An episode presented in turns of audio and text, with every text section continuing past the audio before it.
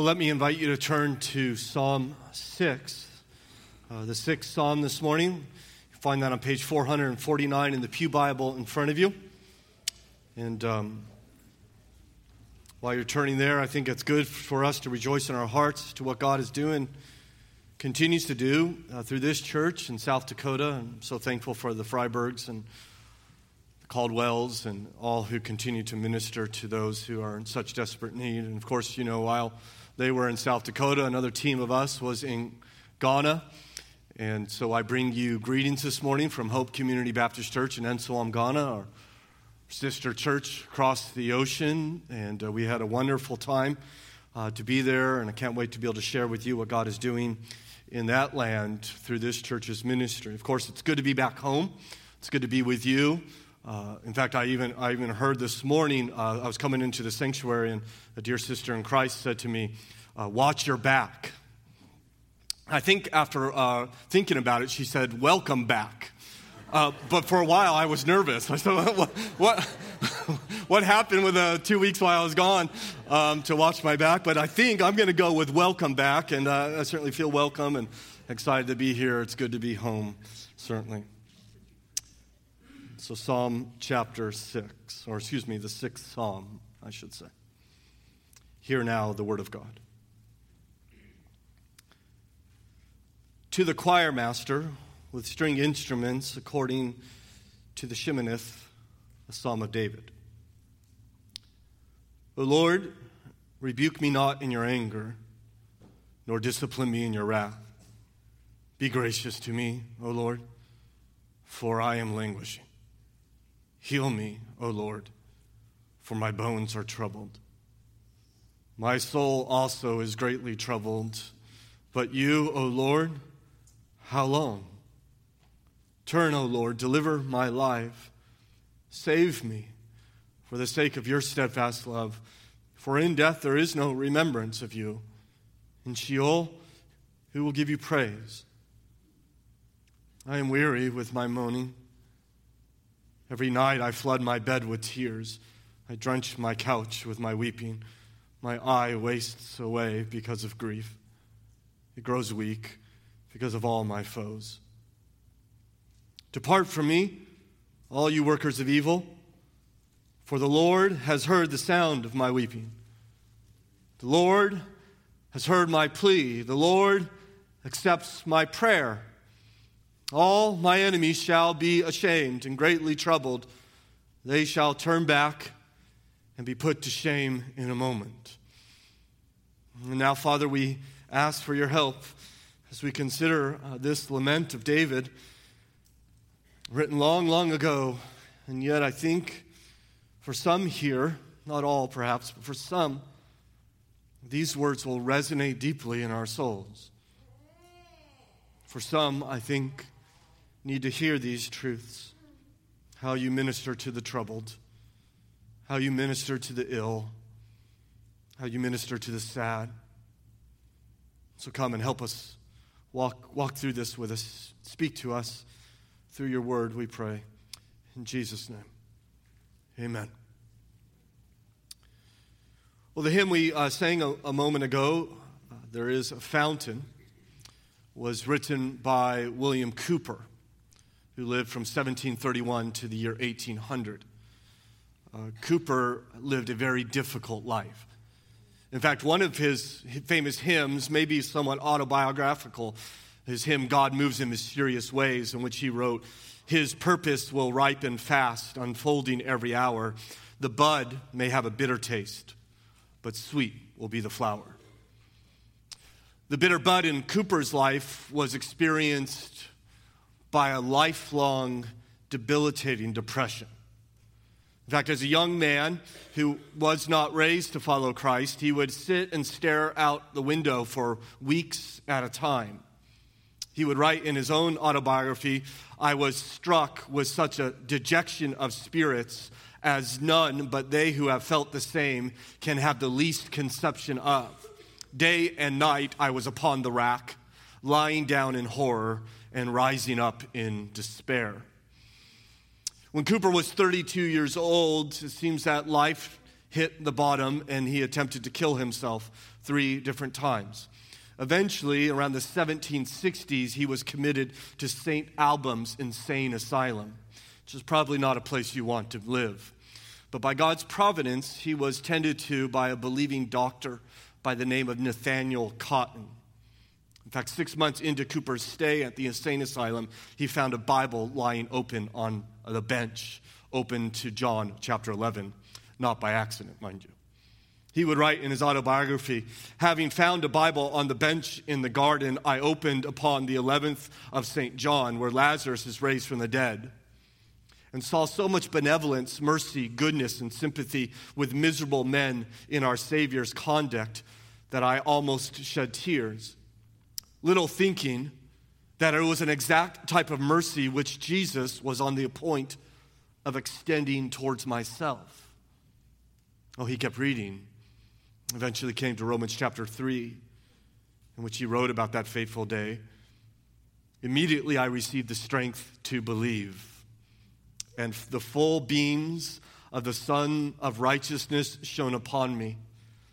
I saw the, saw the, sufficiency of the atonement he had made, my pardon sealed in his blood, and all the fullness and completeness of his justification. In a moment, I believed and received the gospel. And unless the almighty arm had been under me, I think I should have died with gratitude and joy. My eyes filled with tears and my voice choked with transport. I could only look up to heaven in silent fear, overwhelmed with love and wonder. Well, I wish I could say from that point on, Cowper lived happily ever after, but I'm afraid that's not his story. He would live for the next 40 years continuing to battle debilitating depression.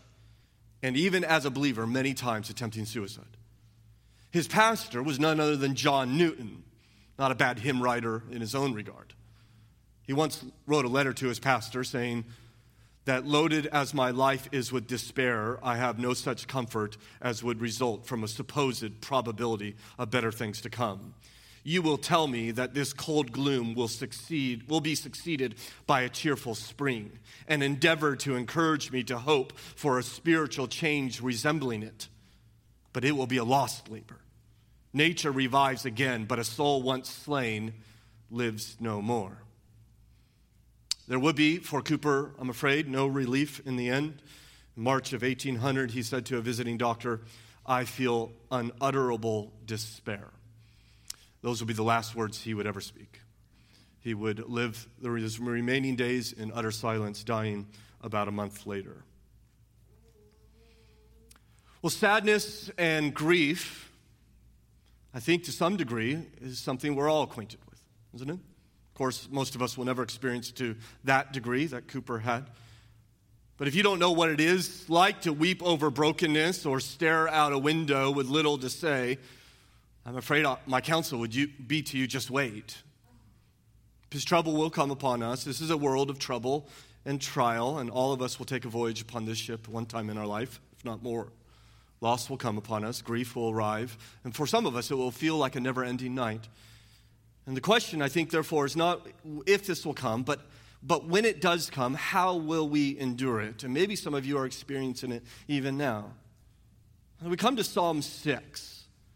In Psalm 6, as I've read it to you, you could already tell is a psalm of suffering and loss. We call this a psalm of lament. In our, our little seven week series in the Psalms this summer, uh, the, I, I want you to know that there are three different types of psalms. There are psalms of praise, which we love, and there are psalms of thanksgiving, which we adore, and then there are psalms of lament, which we'd rather avoid.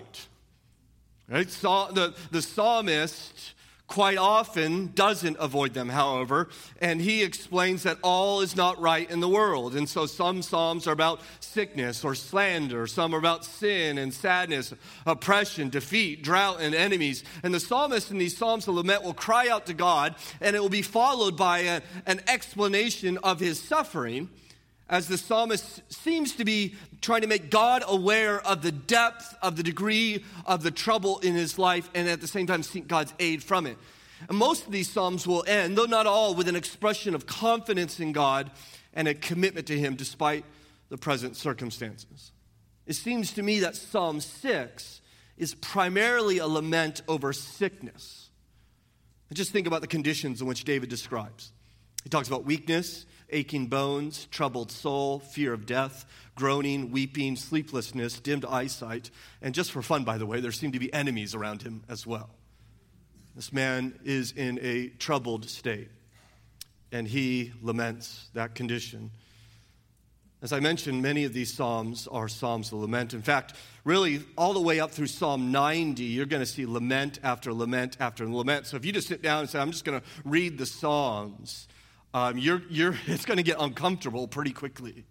You're going to find that the psalmist always seems to be hurting. He's always crying about all his problems. He complains quite a bit, it seems to me. Now, in fairness, their world was very difficult. They lived with a constant threat of war of pillaging nations coming in. They lived in threat of plague and famine.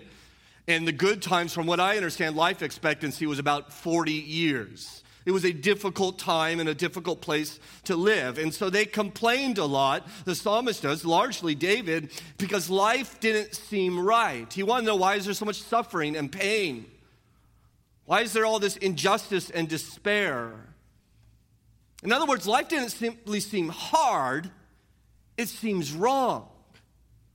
Right? To the psalmist, this is not the world in which God must have intended. And so he's constantly asking God, God, what, where, what are you doing? Why, how long, God? Where are you, God? This world is broken, God. Why will you not do something?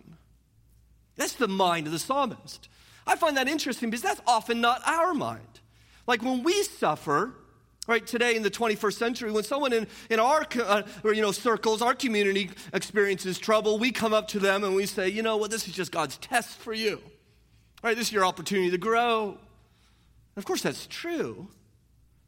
But I, I want us not to forget that pain and sickness and tragedy and sadness testifies that something is wrong with the world.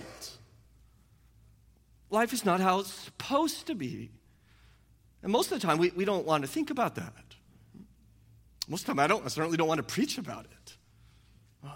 Right? We want sermons, don't we? We want sermons full of joy and happiness, we, maybe a chuckle or two. That's always good. A, kind of a gripping story that kind of moves your heart and, and, you know, with a happy ending. We don't want to hear about Cowper dying in silence. We want to hear about some wonderful redemption that, that he, he goes on and lives happily ever after. We don't want to think about suffering. You know how I know this? Because I'm uh, perhaps unwisely just preaching one psalm after another. I, I when I do my sermon, uh, when I write my sermons and I kind of get a handle of the text and I kind of outline what I think it is and, and I, am working through, sometimes I like to listen to what other people do with the text and, and, and maybe borrow an illustration for them or maybe they are able to verbalize something I'm struggling with. I actually have a list of 15 different pastors that I like to see if they've preached that passage. Now, I don't, I don't see if, if, if, you know, I listen to all 15.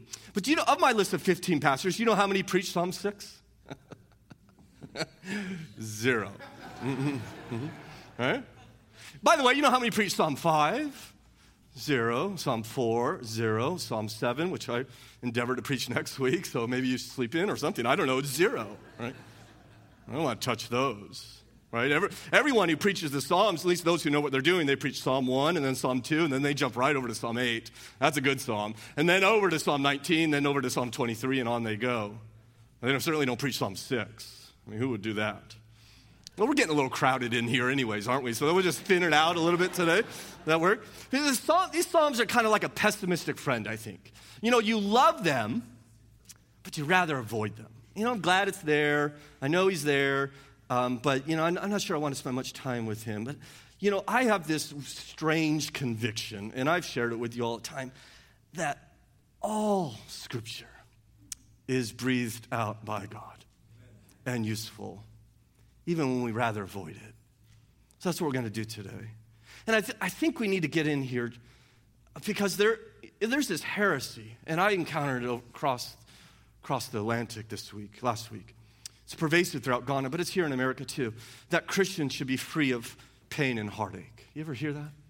If you're a Christian, life should be easy. I mean, uh, by the way, even the scripture that Josh had us read this morning, I don't know if you noticed, uh, Philippians 4, rejoice in the Lord always. Again, I re- say rejoice. It's difficult to kind of take that passage and then bring it to Psalm 6. And how do we square this? Because many people says, well, life's just supposed to be rainbows. Life's just supposed to be springtime for Christians. And I want you to understand those preachers are false, false teachers. They're liars to you. They're not preaching the gospel. But we even have a more, uh, I guess, a more subtle version of this that I think even comes into like good Bible preaching churches. That, that, that we, we say, you know, we, we just need to feel good about ourselves. And despite all that's bad, you know, I'm doing fine, I'm okay. Right? If last month we sang a song, and we sing it quite often, you know the song, Blessed Assurance. I, I was noting it because I was thinking about Psalm 6 as we were singing it. Perfect submission. All is at rest. I and my Savior am happy and blessed, watching and waiting, looking above, filled with His goodness, lost in His love. This is my story. This is my song. Praising my Savior all the day long. Well, maybe this is confession time, but I don't know about you. But some Sundays, I don't feel happy and blessed. And I can't tell you the last time where my submission was perfect. It's been a while. Right? And to be honest, I mean, this is, it's not my story, and it's often not my song, because I am most definitely not praising my Savior all the day long. Now, I understand that song is aspirational. As we sing it, we sing it in a spirit of desire. God, this is what I want. This, uh, this song is in many ways a request. But the reality is sometimes we're hurting, and sometimes we're defiant, and sometimes the world doesn't see, seem right. And rather than our hearts being filled with happy, happy, joy, joy, we feel frustrated and confused, and at times, yes, even a little dejected. And it's why, why I'm encouraged by Psalm 6. Is at the very least, I know I'm not alone. That David, a man after God's own heart, felt this way too. His body is sick, and his soul is sad, and it seems his life is full of sin. And so consider this psalm with me as we begin with David's sin there in verse 1. O Lord, he says, rebuke me not in your anger, nor discipline me in your wrath. In other words, God is disciplining David, and God is disciplining him because of his sin. David is being rebuked by God. Now, it seems to David more than discipline. It feels evidently to David like this is God, God is angry with him. And so, David, I, I don't think his request to God is stop disciplining me, right? A, a fool says to his father, don't correct me, right? D- discipline and, and love, they go hand in hand. Right? Some, sometimes you love someone and you have to hurt them because you love them. Sometimes uh, you love someone and you have to say something they don't want to hear that's going to be hurtful, but you need to because you love them. Parents, we understand this. We discipline our children. It's painful, but we do it because we love them. In fact, every time an occasion arises in my family where I need to spank one of my children, I always say, one of the things I say before I spank my child is, Daddy loves you and therefore is going to spank you. It wasn't until a couple years ago when my older son said, Dad, I never understood what that meant. Because it doesn't feel like love, right? It hurts. Sometimes love is hurting. But parents, I think we know the difference between disciplining and anger and discipline that's self controlled and loving. I think probably children know the difference too. Well, for David, who's God's child, he's, he's saying to God, you see in verse 1, Oh Lord, do not in your anger rebuke me. Do not in your wrath discipline me. He's praying as Jeremiah would later pray Correct me, O Lord, but not in your anger, lest you bring me to nothing. Now, David doesn't mention the sin for which he is being disciplined. His focus is on the impact of the sin. So he's going to link verse 1, this discipline, with the severe sickness in which he's experiencing in verse 2. The question that raises is David's sickness a result of his sin? Or is, can we bring it home maybe? When you're sick, is that a result of your sin? And, and I think the answer to that question is maybe. Sometimes. Now, we have passages like John 9 where the apostles come to Jesus and say, Who sinned, this man or his parents, that he be born blind? Remember Jesus' answer? Neither. This, man, this, blindness is not a result of his sinfulness. We have an example of Paul with a thorn in the flesh, who is clearly not a result of his sinfulness. But then we have other examples. Like in James chapter 5, when James is, is dealing with sick, uh, sickness and he says, uh, um, praying for the sick, he says, if he has committed sins, he will be forgiven. So in James' mind, there's this link between there. Or 1 Corinthians 11, remember when they're taking the Lord's Supper in an unworthy manner and what was happening? Paul says, that's why some of you are ill and some of you are weak and some of you are even dying because of that sin. And so, though not always, sometimes it seems Scripture teaches us that sickness and sin are so associated, and it seems this is what David is enduring right now. We don't know what's going on in his life. He doesn't tell us the historical occasion in which this has happened, but his sin is connected to this sickness. That's why James says, before receiving prayer for healing, you should confess your sins one to another. I wonder, do you ever do that? You ever confess your sins one to another? We confess our sins to God. I don't think we mind doing that.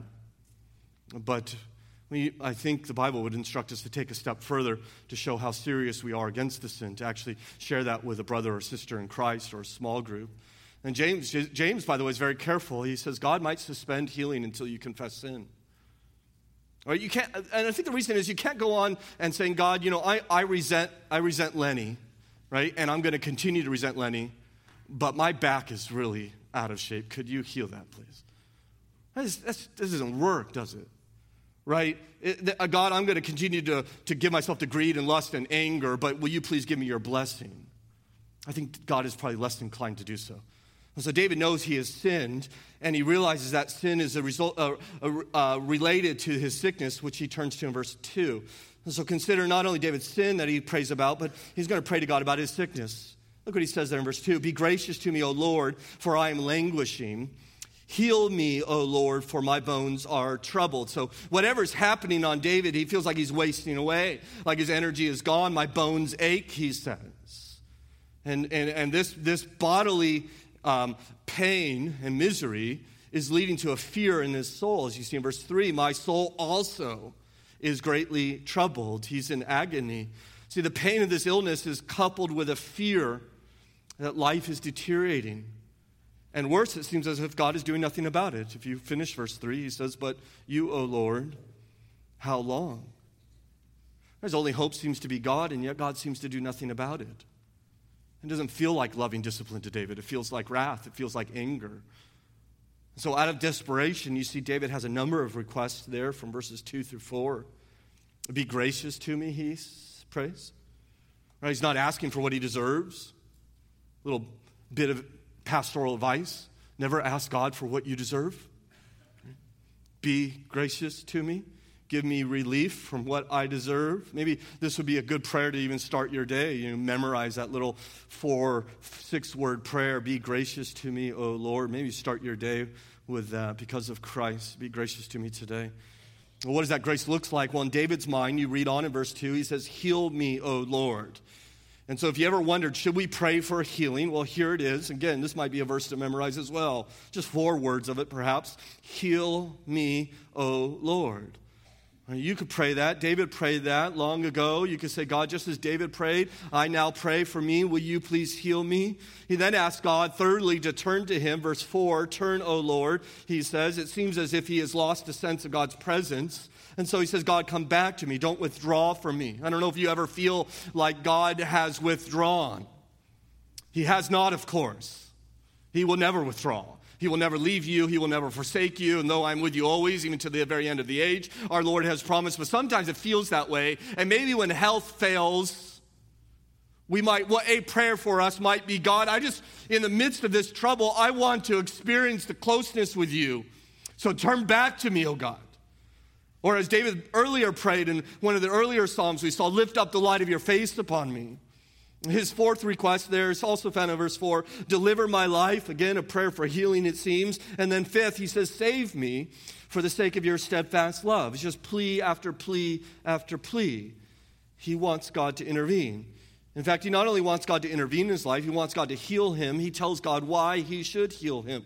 You see those little, that little word for in verse 4 save me. And then he tells him why? For the sake of your steadfast love. Because you love me, save me.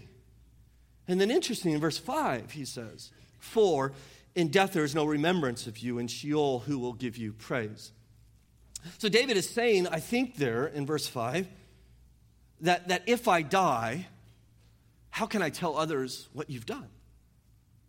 If I die, how can I gather with your people and sing your praises? So yes, I want the pain to end. Yes, I'm about to break, but I want to I want to get out of bed so I could go and be with God's people. I want to get out of bed so I go to church and praise you and glorify you. So he's not just asking God to work, he's telling God why he thinks it would be good for God to work in this way. And we see this throughout the Bible that yes, you present your request to the Lord, but you tell him why you think he ought to do it. Now, if we're not careful, we would read verse 5 and think, well, David seems to offer God a deal here. Right? Okay, this is God. If you do this for me, this is what I'll do for you. Right? You heal me, and, and what you get out of it, you get my praise out of it. But I don't think that's what he's doing at all. I think David is, verse 5 is simply saying, I want to praise you. I, I, I love praising you, and if I die, I can't. It would be like saying, God, maybe you're going blind. You say, God, don't take my sight because then I can't see a sunset or a valley or a mountain. And I love, I love to see those things. I love the gift of sight. Please don't take it. So David is saying, I love the gift of praise, therefore don't take my life. Because in taking my life, you take my praise. So we might, we might pray. Maybe, maybe you would pray this. God, don't take my life, because if you do, I can't serve you. I can't witness to the lost. And I love serving your people. I love spreading your fame, so heal me.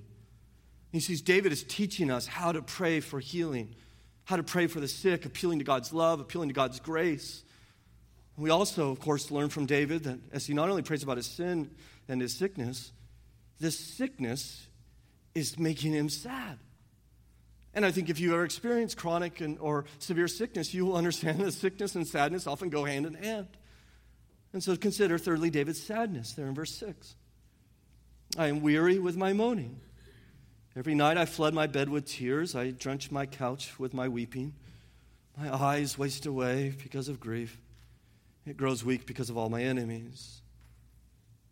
You see, David's drowning in his grief, isn't he? My eyes are wringing out like a sponge, and he's lost night after night of rest.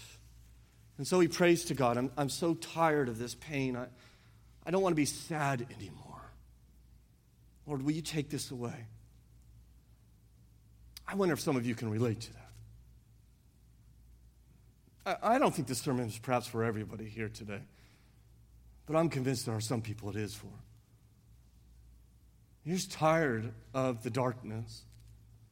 You're tired of the anguish in your soul. And once your life was full of devotion, and now it just seems like dread. And, and once you enjoyed life, and now you endure it. And David seems to be right there with you. And he seems to feel it especially at night, right? When the day's busyness has quieted down, right? He feels this on his bed, he, he feels this grief. He's not alone in that, by the way. One commentator put it this way for most sufferers, it is the long watches of the night that pain and grief reach their darkest point. One man who went through a particular black period described himself as dragging through his day's work, hardly able to function. Then getting into bed at night and lying awake through the long dark hours until dawn came, and it was time to begin the whole desperate process all over again. It seems that's where David is. Now remember, this is David. This is the boy who once slew a giant with a sling and a stone. This is the, the boy who once rescued a lamb out of the mouth of a lion with a club.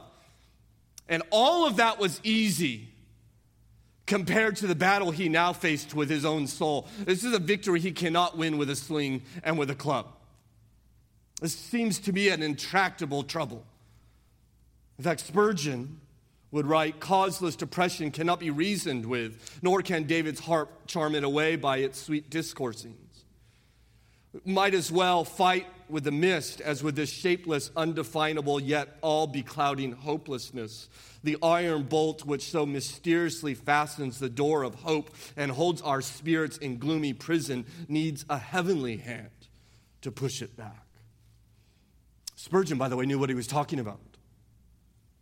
I often think of Spurgeon, you know, as an 18 year old pastor preaching to thousands.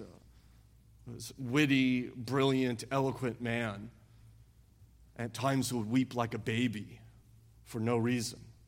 In fact, on one forgettable Sunday in 1866, The great Spurgeon stunned his congregation of 5,000 when he announced, I am the subject of depressions of spirit so fearful that I hope none of you ever gets to such extremes of wretchedness as I go to. I bring that up because I want you to understand God's people are not spared from unreasonable sorrows. We too flood at times our bed with tears. And yet, what we do, I think, especially in this culture, is we keep those miseries to ourselves. Man, we don't want anybody to know we're sad. I'm a Christian. Rejoice in the Lord always. What's wrong with me, we think? I think it was Alistair Begg who says we, uh, we not only apply cosmetics to our face, we apply it to our souls as well. Right? Uh, you, you know, you, you, you put the cream on your face to minimize the wrinkles. Right? You put, you put the shampoo on your head, hoping it's Miracle-Gro. Right? Okay? That's all right. I could go for some Miracle-Gro. But we do that with our souls as well. That's foolish right? Just a little bit of cream and will cover up the blemish on my soul so no one can see the hurt that I'm really facing. And I'm telling you, cosmetics will not deal with the anguish of the spirit. Notice what David says in verse 7 My eye waste away because of grief. It's interesting to me, and I think it's probably God ordained, that it's obvious to all when you cry, even when you're done, right? I mean, it's hard to cry good, if you will, and not get red eyes. And I think that's God. God just built that in so he, we can let other people know, despite ourselves, that we are not doing so good. And we'll, we'll, we'll, we'll take a wet cloth and we'll kind of wipe it, the, the redness away, and we'll stare in the mirror, and what you'll see is those red eyes shining right back at you. We want to hide them.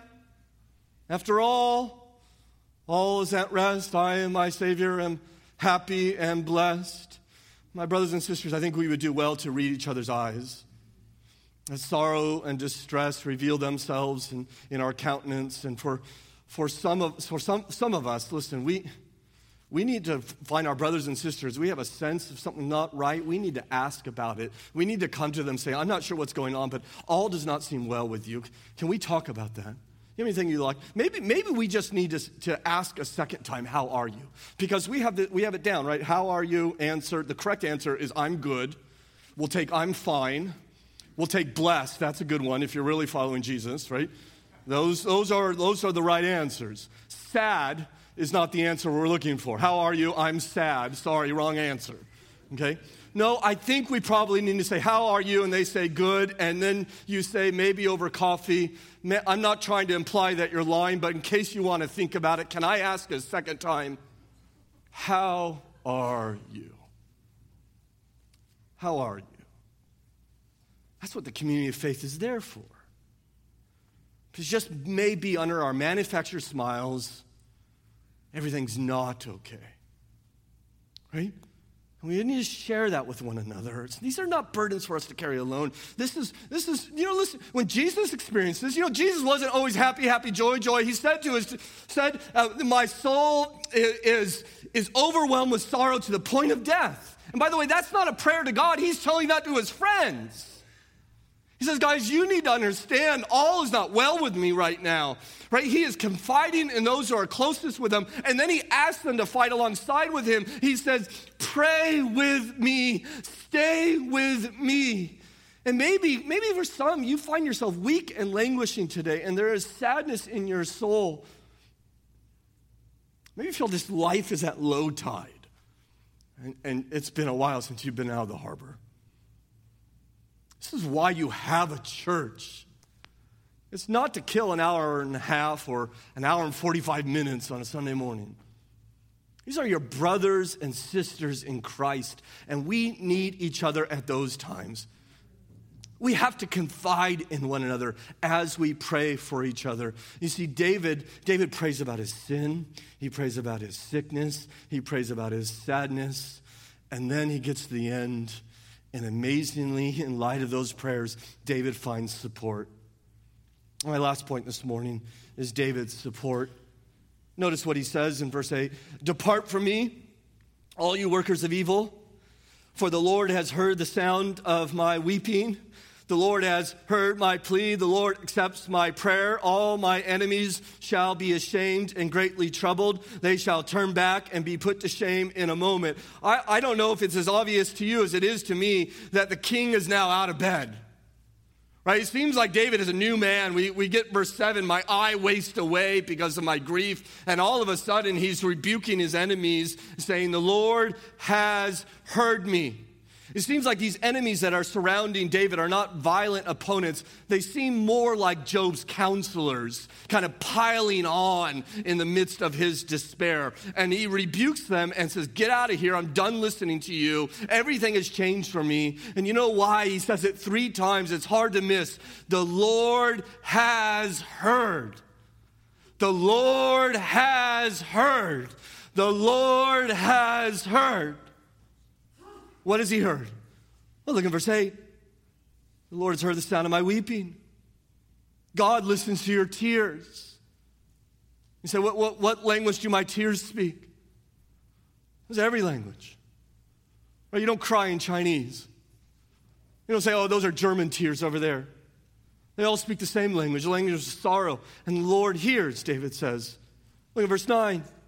The Lord has heard my plea my plea for grace, my plea for healing, my plea for, for God's presence, my plea for deliverance, my pre, plea for salvation, God's heard. And the Lord, again, verse 9, the Lord accepts my prayer. He's heard my prayer and he accepts my prayer. And I, you know, I don't think anything's really changed for David except he, except his own heart. He feels built up. He feels invigorated. He's, he's, he's out of bed, as I mentioned. And I think it's the very act of praying seems to have done the work in David itself. I don't think God has miraculously come and healed him at that moment. Maybe he has, but David just certainly doesn't mention it. I just think the fact that he got to commune with God and he has the assurance that God has heard me seems to have been the very thing that lifts his spirits. And once again, David is not alone. Don Baker, who's a pastor and author of the book Finding Hope and Meaning in Life's Darkest Shadow, after months of therapy and months of soul searching, he was at his family's cottage by the lake, and he had been praying for a long time there with many tears. And this is what he describes happened next. I continued to kneel by that couch long after the tears had dried and prayer was finished. I noticed as I remained there, things felt different. Nothing ecstatic or noisy, nothing high powered or sensational. I just felt different. As I examined that feeling, I became aware of strength in my limbs and the objects before my eyes. I saw, I felt, I heard. Was it possible? Was the cloud finally gone? Had my world come alive again? Well, he continues writing I stood and moved carefully at first. The feeling, the sensation, the awareness, the strength was it real? Was it back to stay? I began thanking and praising God, singing and laughing. I put my shoes, put on my shoes and ran down the hillside, more falling than running. One of my deacons was there. I shouted to him, Jerry, I'm all right. Thank you for praying. He looked bewildered. I continued to walk with vigor the full three miles around the lake. I sang, I cried, I laughed, I prayed, I quoted scripture, I talked to the birds, I talked to the trees. To this day, I'm grateful no one else saw me. Well, what happened? Seems the same thing that happened to David. The Lord has heard my prayer. My brothers and sisters, in times of trouble and sickness, listen, you should seek medical help. We believe in medicine. The Bible teaches us the validity of medicine. We think medicine is a gift from God. And by the way, even in times of sadness, listen, sometimes Christians say stupid things. I don't know if you realize that. Our bodies are fallen. Part of your body is your brain. Mental illness comes from the brain. We, uh, all the chemical, I'm not a doctor clearly, but all, everything that's in there is not working right. So sometimes, even for sadness, medicine is a gift from God. Do not let Christians make you feel bad if you need to take medicine for despair in your life. I, I wish William Cowper lived in the time. Clearly, there was something wrong medically with that man. I also understand that we believe in biblical counseling. In fact, we believe it so much this church has set aside thousands of dollars to provide scholarships for those in our church who need some type of biblical therapy and do not have the means to, to pay for it. We believe in all of that. But understand that our help ultimately comes from God Himself. I don't care what your sickness is. I don't care what your sadness is. Our trust is in not the little pill that you take or the thing dropping through the, through the IV. Our hope is in God. That's where we place our hope. And I think God has power over it all. Christ walked this earth, and what, there wasn't a disease in which he did not heal. He reversed the ravages of sin, and his healing ministry is a picture of the redemption to come. It was a little first fruits when one day he will return and make the world perfect, and we'll never suffer again. And though not always, I think God continues to still heal. And I think he sometimes does it miraculously. I think often he does it through medicine. I think sometimes it's progressive. I think sometimes it's immediate. I think he does it in response to our prayer. Heal, listen to David. Heal me, O Lord. We as a church must pray as David shows us. Let's pray for ourselves. We pray for our brothers and sisters. In fact, in light of this passage, and in light of what seems to be the serious plague of sickness that is befalling the members of this church, in recent months and years. The elders are calling for our church on Wednesday, September 19th, to fast, to gather to pray in this building, specifically for the health issues of those in our congregation. And you're going to hear more about that in the coming days. We hope that you can be part of that, whether you're sick or whether you're not, that you would gather out of love for your brother and sister, and that we would echo David's prayer Heal, O God. And we're going to do that about three weeks from now. But please understand, for the Christian, there comes a time when healing in this life doesn't come. But the healing doesn't come in this life just so that we can be healed in the life to, to come after this one. And so, as we end, I, I, want to remind you, even as we think about sickness and, and sadness, that this life is not all there is. And that those who have fully trusted in Christ will be healed forever. Right? There'll be no more sickness. There'll be no more sadness. There'll be no more tears. We're promised. And yet, those who do not trust in Christ will experience quite the opposite. They will endure a, an eternity of sadness and misery. And that's why I think probably sickness is uh, sometimes good for the non believer. Lewis said that, that, that sufferings were blockades on the road to hell right? That, that, that, sickness comes as, as a way for God to get your attention, that you need to, to repent and place your faith in Jesus before it's too late, that you can find God, you can find the ultimate salvation. You know, David there in verse 4, he prays, Save me, O God. I think he's talking about his physical illness, but, but that points to, to a, an even greater salvation. Right? A deeper salvation, an eternal salvation. Are you saved? How would you answer that? Have you ever prayed like David, Save me, oh Lord? Not from my sickness, but from my sin, from my rebellion God is just waiting for that prayer. And maybe even now in your heart, God would convict you of your sin by the Holy Spirit, and you would cry out, Save me. And I'm telling you, you come to Him with the empty hand of faith, He will not only save you, He will heal you in eternity forever and ever. You see, and he'll do it through Christ because Christ was the healer who wasn't healed. And Christ was the deliverer who wasn't delivered. And Christ was the Savior who wasn't saved. I don't know if you read verse 5, we'll end here, but something seems amiss in verse 5 where David's praise, For in death there is no remembrance of you. In Sheol, who will give you praise? David says, No one remembers you when they're dead, God. He says, The dead don't sing your praise.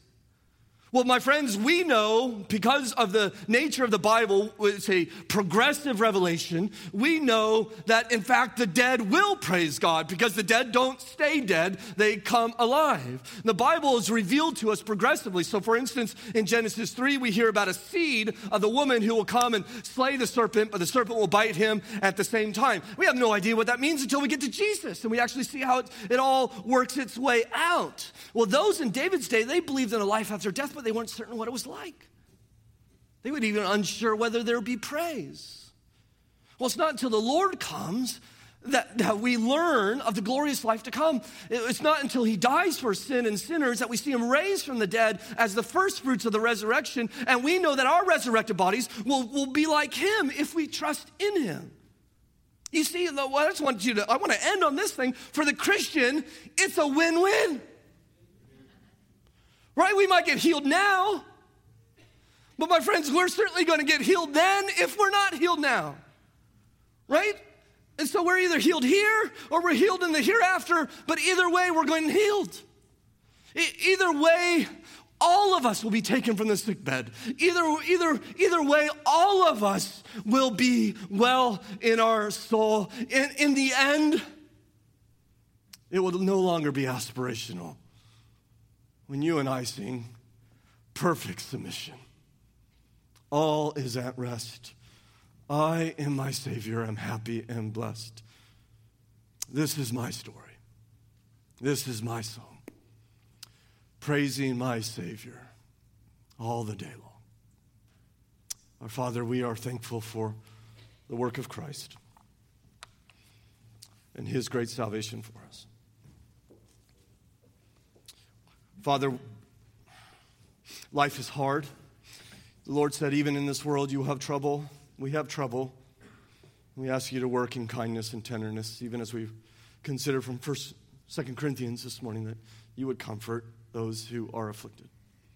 We pray that for our church. There are so many here that need your touch. And we are eager to pray for their healing. But our hope ultimately lies in the healing to come.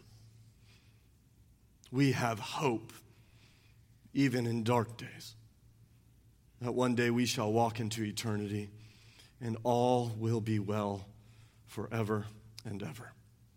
And we thank you for that great assurance. And now, even as we leave, we pray that hope would be in our hearts and you would carry us through this week as we are mindful of one another, ministering to each other as we follow our King. We pray it in Jesus' name. Amen.